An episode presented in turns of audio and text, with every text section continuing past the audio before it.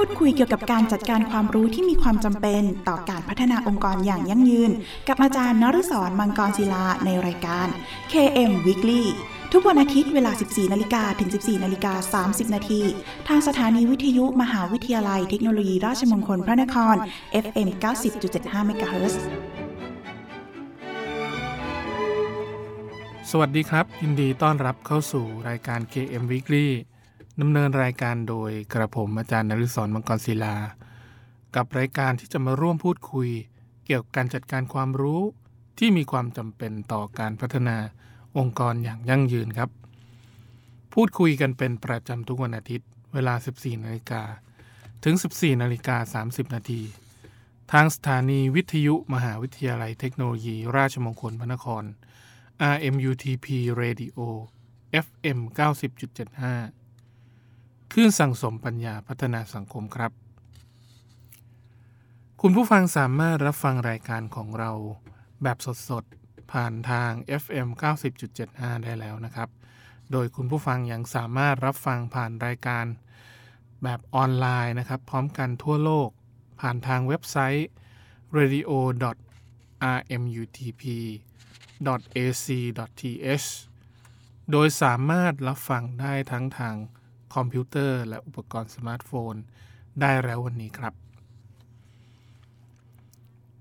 นอกจากนี้นะครับ คุณผู้ฟังยังสามารถฝากคำถามหรือข้อสงสัยต่างๆ ผ่านทางกระดานสนทนา ในเว็บไซต์ของทางสถานีครับ ที่ radio rmutp.ac.th หรือจะโทรศัพท์เข้ามาก็ได้ครับ ที่หมายเลขโทรศัพท์ 02 665 3891 หรือทางโทรสารหมายเลข 02 282 5550 รวมทั้งอีเมลของทางสถานีนะครับที่ radio mct rmutp ac th หรือถ้าไม่สะดวกช่องทางใดเลยนะครับ ท่านก็สามารถเขียนเป็นจดหมาย หรือไปรษณียบัตรเพื่อติชมรายการนะครับ โดยเขียนถึงรายการ KM Weekly สถานีวิทยุมหาวิทยาลัยเทคโนโลยีราชมงคลพระนคร เลขที่ 399 ถนนสามเสน เขตดุสิต กรุงเทพ 10300 และเมื่อทางรายการได้รับข้อคำถามต่างๆ เหล่านั้นแล้ว จะดำเนินการหาคำตอบมาให้คุณผู้ฟังทันทีครับ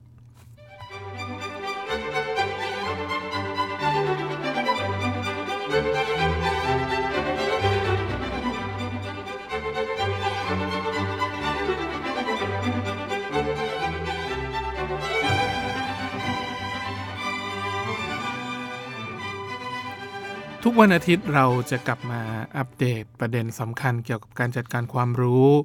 โดยที่สัปดาห์นี้เราจะมาอัปเดตกันในเรื่องของ แผนที่วิวัฒนาการของนวัตกรรมกันครับ การสร้างแผนที่ในการแสดงพัฒนาการของนวัตกรรมในองค์กรนะครับ ในอุตสาหกรรมที่เกิดขึ้นในปัจจุบันนี้มีอยู่ด้วยกันหลายรูปแบบนะครับ โดยที่วิธีการในเรื่องของการนำเสนอ แผนที่ก็เพื่อให้เราได้รู้ถึงแนวโน้มในการพัฒนาเรื่องของการพัฒนานวัตกรรมนะครับ อย่างเช่นจะยกตัวอย่างเกี่ยวกับเรื่องของ Future of Pay นะครับ โดยบริษัทผลิตของเล่นนะครับดั้งเดิมชั้นนำของสหรัฐกลุ่มหนึ่งนะครับ ได้เผชิญหน้ากับสภาวะวิกฤตอันเป็นผลจากเรื่องของที่เด็กๆ ได้เปลี่ยนวิธีการเล่นนะครับ ก็คือเริ่มมีเรื่องของการใช้วิธีการในการเล่นผ่านอุปกรณ์สมาร์ทโฟน หรือว่าเกมเพิ่มมากขึ้นนะครับ โดยที่เกมเหล่านี้ก็จะมีเทคโนโลยีใหม่ ๆ แล้วก็เข้ามาแทนที่วิธีการเล่นแบบเดิมๆ โดยที่ทีมงานจากสถาบันการออกแบบ IIT ในสหรัฐนะครับ ก็ได้วิธีการในเรื่องของการ เสนอโอกาสในการพัฒนานวัตกรรมเพื่อทำให้บริษัทสามารถอยู่รอดในเรื่องของการแก้ไขปัญหาเหล่านี้นะครับ จากที่เรื่องของการมุ่งมั่นในการผลิตเรื่องของของเล่นแบบดั้งเดิม ก็คือทำมานานกว่า 8 ปีนะครับ ก็คือเราสามารถเปลี่ยนวิธีการในการสร้างของเล่น นะครับ โดยอาศัยแนวโน้มเทคโนโลยีที่กำลังเป็นที่สนใจ แล้วก็ทีมงานได้มองเห็นถึงโอกาสในเรื่องของการสร้างสรรค์ ในการสร้างชุมชน เพื่อให้ความสำคัญต่อเด็กๆนะครับในการสร้างกิจกรรมต่างๆ ทางร่างกายนะครับ โดยเน้นให้เป็นเรื่องของการสร้างโอกาส เพื่อให้เด็กๆเนี่ยสามารถเล่นร่วมกันได้ แล้วก็ทำให้เกิด ประโยชน์ต่อสุขภาพนะฮะในส่วนหนึ่ง โดยวิธีการคิดนะครับ ก็เพื่อสร้างแนวความความคิดหรือว่า conceptual mindset นะครับก็คือเป็นทีมงานที่จะต้องมีความเข้าใจในเรื่องของนวัตกรรม แล้วก็ผลกระทบนะครับที่เกิดขึ้นในอุตสาหกรรมของเล่นนี้ด้วยนะครับว่าเกี่ยวข้องในเรื่องของการพัฒนาของเล่นต่างๆเนี่ยเราจะต้องคิด นะครับรอบรอบด้านว่ามันจะเกิดผลกระทบอะไรบ้าง โดยออกแบบมาเป็นแผนที่วิวัฒนาการของนวัตกรรมนะครับจะช่วยให้โครงสร้างวิวัฒนาการของนวัตกรรมในผลิตภัณฑ์ในช่วงเวลาต่างๆเนี่ยก็จะมีเรื่องของการสร้างทีมงานที่เหมาะสม แล้วก็ยังสามารถสร้างความสนใจนะครับในเรื่องของสิ่งบ่งชี้ต่างๆ ที่สามารถนำไปสู่การสร้างความเป็นไปได้ในอนาคต ก็เป็นสิ่งที่น่าสนใจนะครับในเรื่องของการเริ่มต้นวิเคราะห์จากขาขึ้นขาลงของบริษัทนะครับว่าขาขึ้นที่เราพัฒนานวัตกรรมเหล่านั้น สามารถสร้างนวัตกรรมให้เด็กๆ มีความคิดสร้างสรรค์เพิ่มขึ้นนะครับ หรือว่าจะเป็นขาลงนะครับ มีอะไรที่เป็นข้อผิดพลาด สำหรับธุรกิจ เราสามารถที่จะนำเอาข้อเสียเหล่านั้นมาปรับปรุงเพิ่มเติมได้นะครับ โดยการศึกษาในสิ่งที่บริษัททำได้นะครับ อาจจะเป็นข้อที่ที่ดีนะครับทำได้ดี หรือทำได้ไม่ดีนักนะครับ เอามารวบรวมเอาไว้ ถือว่าเป็น Big Data ที่สำคัญนะครับ ไม่ว่าจะเป็นคอมเมนต์ของผู้ปกครองพ่อแม่นะครับ หรือว่าตัวเด็กเอง ที่คอมเมนต์เกี่ยวกับของเล่นเหล่านั้นนะครับ อย่างเช่นผลิตภัณฑ์ดินน้ำมัน ในยุคปัจจุบันนี้อาจจะไม่ได้ติดเหนียวติดมือละก็จะเป็นหลายยี่ห้อนะฮะก็คือใช้วิธีการในเรื่องของการทำให้เด็กเนี่ยสามารถเล่นกับดินน้ำมันสมัยใหม่ได้นานขึ้นนะครับ ก็จะใช้วิธีการในการวิเคราะห์ว่าจะทำยังไงให้เด็กเนี่ยสามารถใช้ดินน้ำมันประเภทใหม่เนี่ย สร้างสรรค์ผลงานเพิ่มมากขึ้นนะครับ แล้วก็ใช้วิธีการในการวิเคราะห์นะครับ แล้วก็กำหนดการศึกษามูลค่าหุ้นนะครับ ในเชิงเปรียบเทียบเพิ่มมากขึ้นว่าเราจะต้องลดต้นทุนอะไร และสามารถเพิ่มผลกำไรทางด้านไหนได้บ้างนะครับ ในช่วงต้นทศวรรษที่ 1990 ก็จะมีบริษัทที่ประสบความสำเร็จ ใน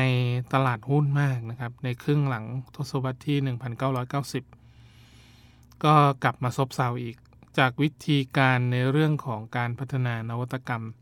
ในกลุ่มของวิดีโอเกม สมาร์ทโฟน เกมออนไลน์นะครับ ที่เข้ามามีอิทธิพลต่อพฤติกรรมของเด็กในยุค Gen Z หรือว่า Gen Alpha นะครับ ก็จะทำยังไงให้ เด็กเข้ามามีส่วนร่วมในเรื่องของการสร้างนวัตกรรมนะครับเขาก็ใช้วิธีการในเรื่องของการสร้างแผนที่วิวัฒนาการนวัตกรรมขึ้นมานะครับ โดยที่ประโยชน์ของแผนที่ตัวนี้นะครับก็คือเป็นแผนที่ในการแสดงความเปลี่ยนแปลงนะครับ ส่วนที่ 2 ก็คือช่วยให้เข้าใจแนวปฏิบัติที่ดี ก็คือ good practice ที่เกิดขึ้น จากเรื่องของการปฏิบัตินะครับในการพัฒนานวัตกรรม เอื้อต่อการเปรียบเทียบนะครับ ว่ามีข้อเปรียบเทียบใดบ้างนะครับ ในกลุ่มของของเล่นในแต่ละ positioning หรือว่าแต่ละตำแหน่งของสินค้า แต่ละประเภทเป็นยังไงบ้าง เราควรที่จะปรับอะไรนะครับ แล้วก็ประโยชน์ตัวสุดท้ายก็คือ เผยให้เห็นถึงความสัมพันธ์ครับ ว่าความสัมพันธ์ของของเล่นที่เกิดขึ้นมาตั้งแต่ยุคก่อนนะครับ ที่ประสบความสำเร็จมีอะไรบ้างนะครับ อย่างเช่นกลุ่มของสินค้ายอดฮิตนะครับ ในกลุ่มต่างๆ แยกออกมาอย่างเช่น Star Wars Game Boy Xbox นะครับ หรืออาจจะเป็น Furby นะครับ แต่ก่อนอาจจะนิยม แล้วก็ Super Hit Key Innovation นะครับ หลักๆเลยที่เด็กๆชอบ ในเรื่องของการเล่นบทบาทสมมุตินะครับ โดยการใช้ตุ๊กตาเข้ามาเกี่ยวข้อง แล้วก็เรื่องของการพัฒนาต่อยอดตัวนวัตกรรม สามารถสร้างสรรค์นวัตกรรมเหล่านั้นขึ้นมาได้เองนะครับ อย่างเช่นตัวต่ออมีหลายรูปแบบนะครับที่ณปัจจุบันนี้มีอยู่ในท้องตลาด ก็จะใช้วิธีการเหล่านี้ในเรื่องของการดึงเด็กเข้ามานะครับ ในการคิดค้นนวัตกรรม ได้ด้วยตนเอง บางครั้งสามารถใส่มอเตอร์ ใส่กลไกอะไรต่างๆ ที่เขาสามารถที่จะคิดค้นขึ้นมาเป็นของตัวเองได้ อันนี้ก็จะใช้เรื่องของการ ongoing innovation นะครับ แล้วก็ของเล่นที่ไม่ประสบความสำเร็จ เราก็จะมาดูว่าทำไมถึงไม่ประสบความสำเร็จก็จะมีอยู่หลายกลุ่ม นะครับก็แบ่งออกเป็น 5-6 หมวดด้วยกัน ที่นำมาวิเคราะห์นะครับว่าทำไมเทรนในเรื่องของการเล่นของเล่นของเด็กเนี่ยถึงเปลี่ยนแปลงไปแล้วก็ลดลงนะครับ เราก็จะใช้วิธีการในการกำหนดแผนที่วิวัฒนาการทางด้านนวัตกรรมเพิ่มมากขึ้นนะครับ ส่วนข้อมูลนำเข้านะครับ ก็จะเป็นกรอบเวลาในการศึกษา ข้อมูลในเรื่องของอนวัตกรรมจากอดีต จนถึงปัจจุบันในอุตสาหกรรมนะครับ โดยกลุ่มที่ผมยกตัวอย่างก็จะเป็นกลุ่มของของเล่นเด็กนะครับ โดยกลุ่มของเล่นเด็กเนี่ยค่อนข้างจะมีนวัตกรรม หรือว่าเรื่องของการพัฒนาที่ก้าวกระโดดนะครับ ก็คือเหมือนประมาณว่าจากแต่ก่อนเนี่ยในยุค 90 อาจจะใช้ของเล่นที่สามารถจับต้องได้ หยิบจับได้ แลปัจจุบันนี้กลายเป็นว่า ของหยิบจับได้ ก็จะต้องเล่นในส่วนที่เป็นออนไลน์ได้ด้วยนะครับ อันนี้ก็คือจะเป็นส่วนของการทำเข้า ส่วนของการเอาพุตหรือว่าผลลัพธ์ที่เกิดขึ้นนะฮะจากการใช้แผนที่วิวัฒนาการ ในการพัฒนานวัตกรรมก็คือ จะแสดงนวัตกรรมที่เปลี่ยนไปตามเวลานะครับว่าเวลาแต่ละเวลาแต่ละช่วงเป็นยังไงบ้าง แล้วก็สังเกตเรื่องของความสัมพันธ์ระหว่างนวัตกรรมและการวัดเชิงปริมาณนะครับว่า มีการเปลี่ยนแปลงเรื่องของความสัมพันธ์ระหว่างนวัตกรรมกับเรื่องของการใช้ของเล่นนะครับ เพื่อที่จะทำการพัฒนาเรื่องของวิวัฒนาการ หรือพัฒนาการสมองของเด็กๆเนี่ยเราก็จะใช้วิธีการเหล่านี้นะครับ เข้ามาสังเกต ว่าเขามีแนวโน้มอย่างไรนะครับ ในเรื่องของการใช้นวัตกรรม แล้วก็ ทำให้เกิดเรื่องของการพัฒนาที่ถูกจุดนะครับ เหมือนคล้ายๆ เป็นเรื่องของการสำรวจตลาดหรือว่าความต้องการของเด็กๆนะครับ แต่เพียงแต่ว่าเราจะเก็บข้อมูลจากอดีตจนถึงปัจจุบันนะครับ เข้ามาดูว่าเรื่องของการพัฒนาในอุตสาหกรรมของเล่นเนี่ยเราจะต้องพัฒนาไปในทิศทางใดนะครับ เพื่อให้ดีขึ้น รับฟังเพลงเพราะๆจากทางรายการสักครู่ครับ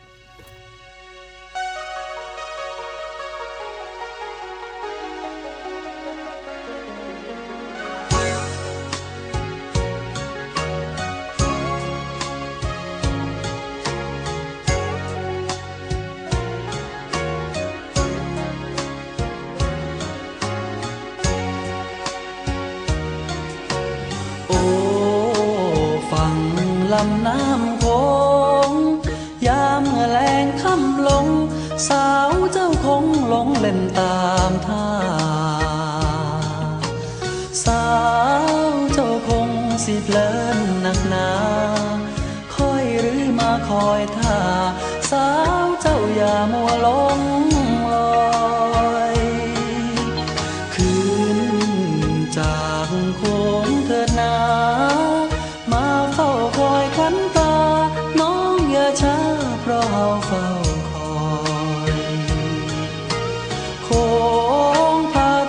ค่อยนี้เลื่อนลอย เกรงฮักเขาจะกร่อยไหลล่องลอยบอกกลับคืนมา โอ้น้อแม่สาวฟังโคงคอยหรือลงคอยเจ้าฮักสาวเจ้านั้น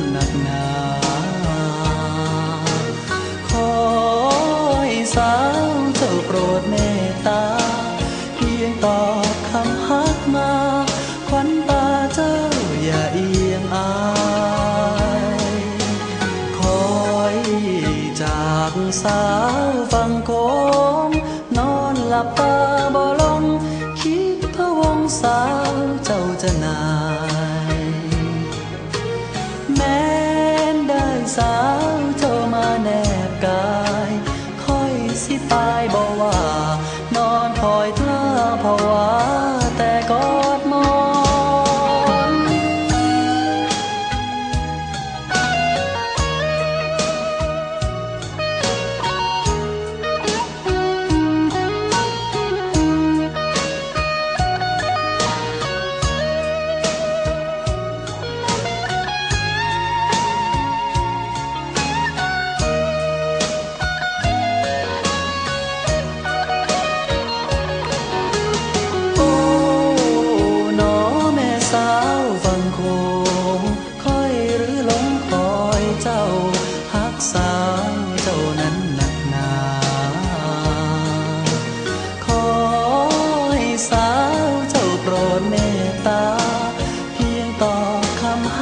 มาควันตาเจ้าอย่าเอียงอายคอยจากสาวฟังโคงนอนหลับตาบ่ลง คิดพะวงสาวเจ้าจะนาย แม้ได้สาวเจ้ามาแนบกายเทสิตายบ่ว่านอนคอยท่าภาวะแต่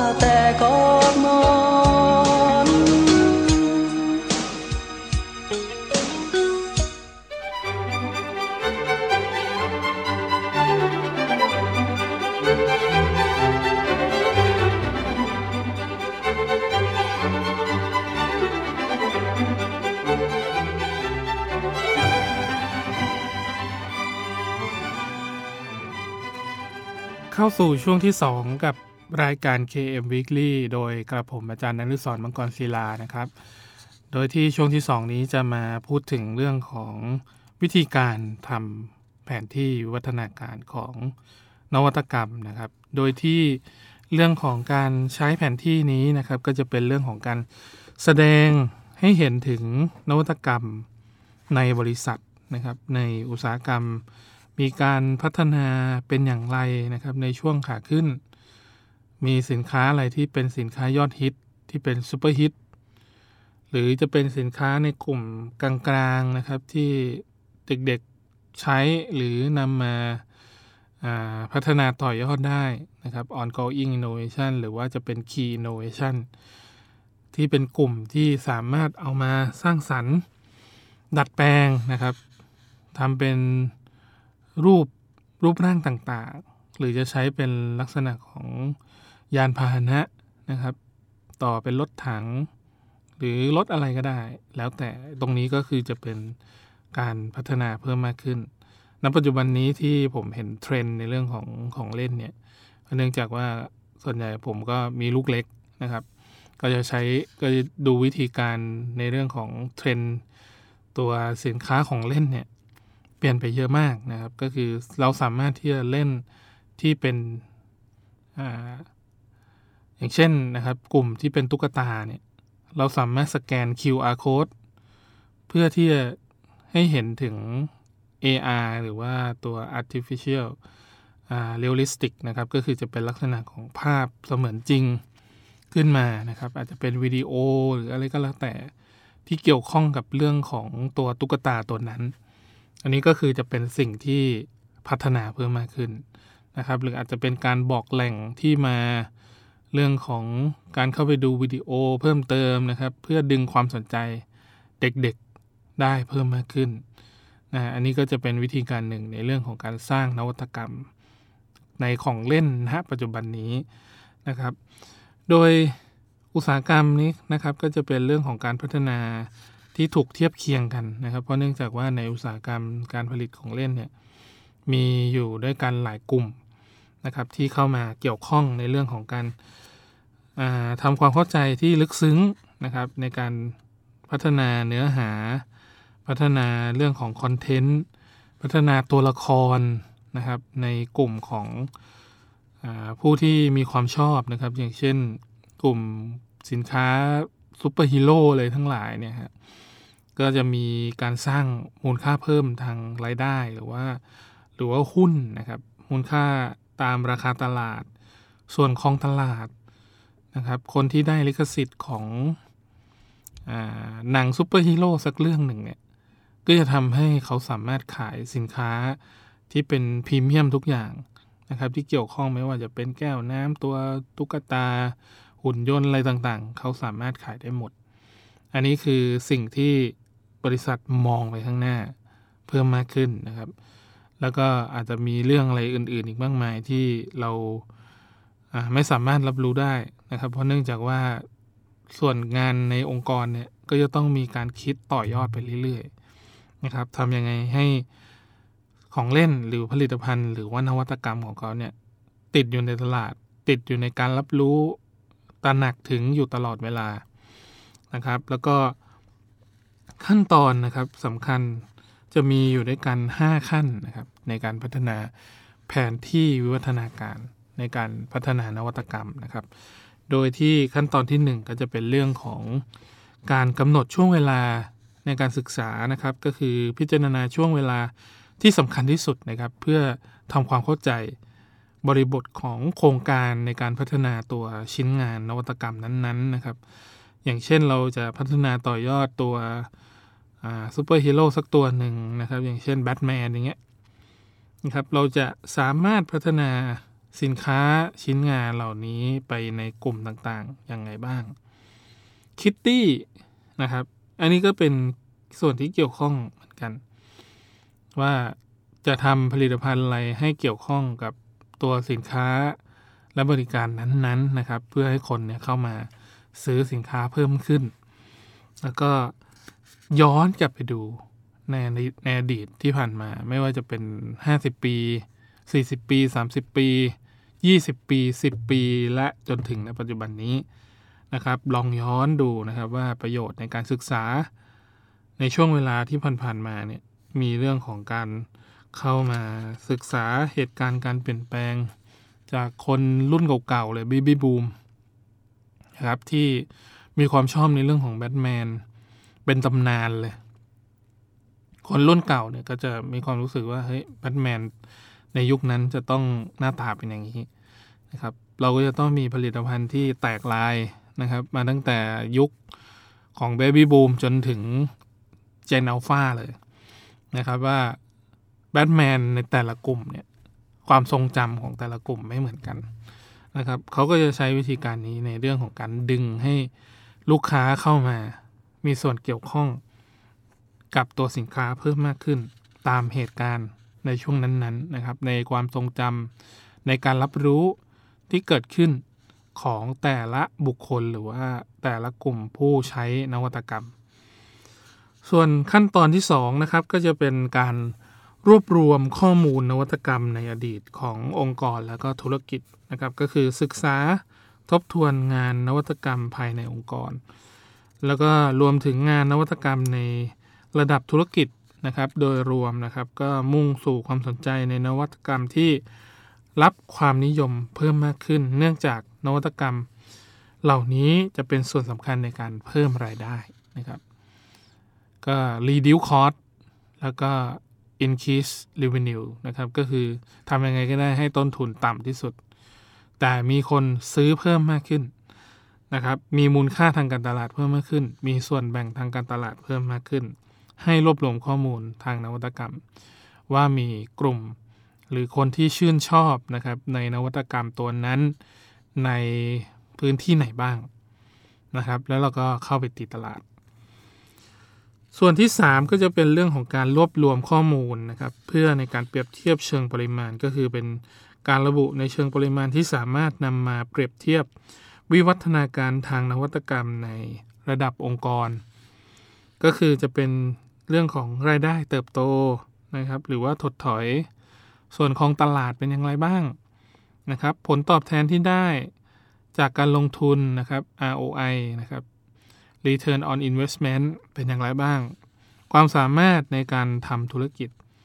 ทำกำไรนะครับมูลค่าหุ้นเป็นอย่างไรบ้างในตลาดนะครับ แล้วก็นำมารวบรวมเป็นข้อมูลในช่วงเวลานั้นๆ ว่า เราสามารถสร้างคอนเทนต์ให้กับตัวละครหรือว่าของเล่นเหล่านั้นเนี่ยทำให้คนสามารถจดจำได้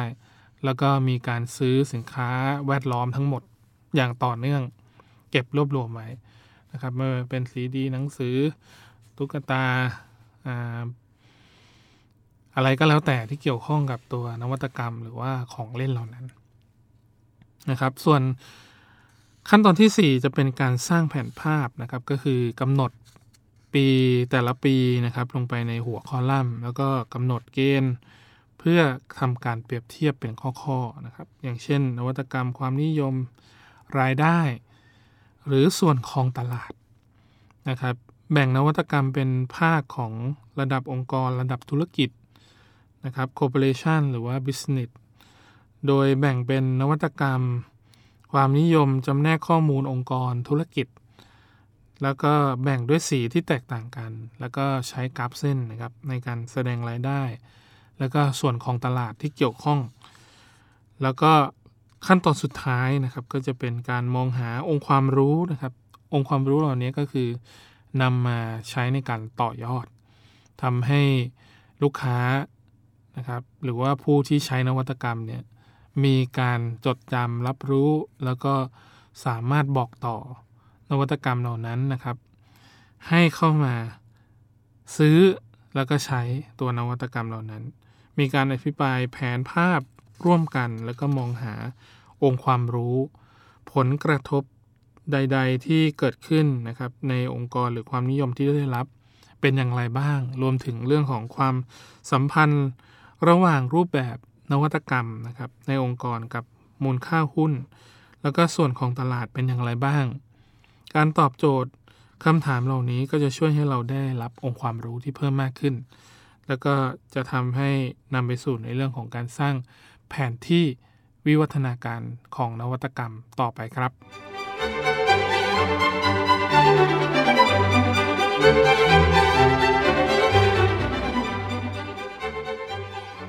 มาถึงช่วงสุดท้ายของรายการแล้วครับ คุณผู้ฟังสามารถติดตามรับฟังรายการ KM Weekly ได้เป็นประจำทุกวันอาทิตย์ เวลา 14 นาฬิกาถึง 14 นาฬิกา 30 นาที